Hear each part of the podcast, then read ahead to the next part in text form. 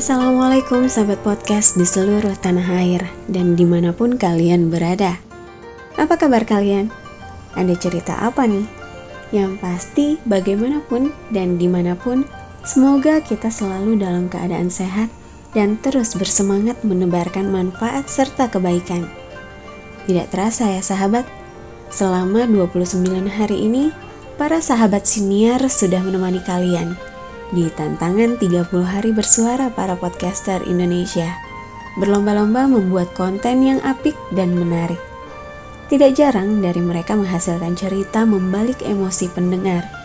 Dari yang sedang bersedih menjadi sedikit terhibur. Banyak juga yang membagi hal-hal positif yang bisa menjadi ide-ide baru. Kilas balik tahun 2020 ini juga terasa berbeda dari tahun-tahun sebelumnya banyak perubahan aktivitas keseharian yang kita rasakan. Pola hidup sehari-hari dipaksa keadaan untuk menyesuaikan.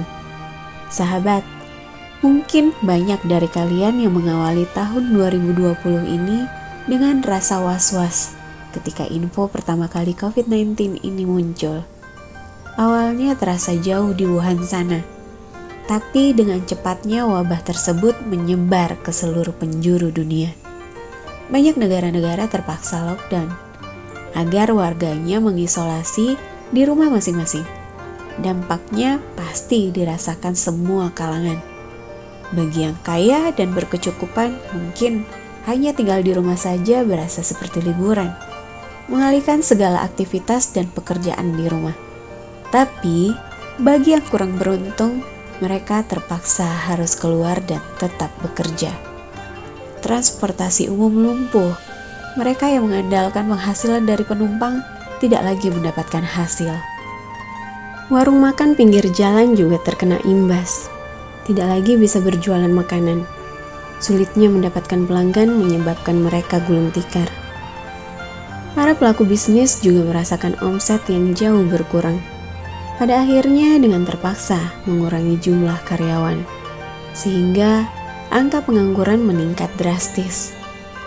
Tapi sahabat, biasanya kalau sudah kepepet, orang bisa mendadak pintar dan kreatif.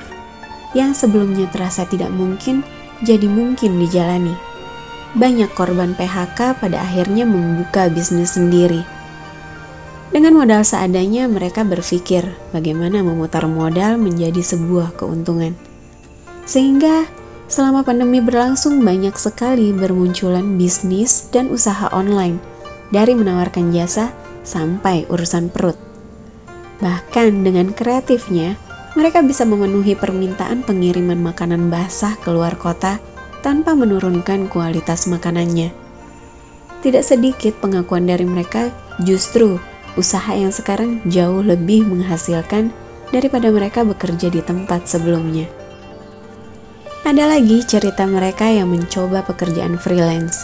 Banyak sekali jenis pekerjaan yang ditawarkan dengan waktu yang singkat atau hanya dengan sebuah proyek saja.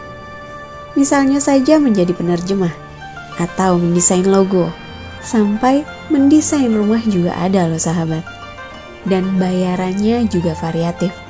Banyak yang dibayarkan dengan hitungan dolar, dan setelah dikurskan menjadi nilai yang fantastis.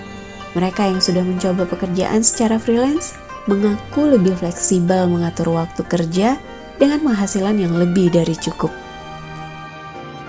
Dan banyak lagi peluang-peluang yang terbuka ketika kita bertemu tembok besar. Contohnya saja dunia podcast ini tentunya.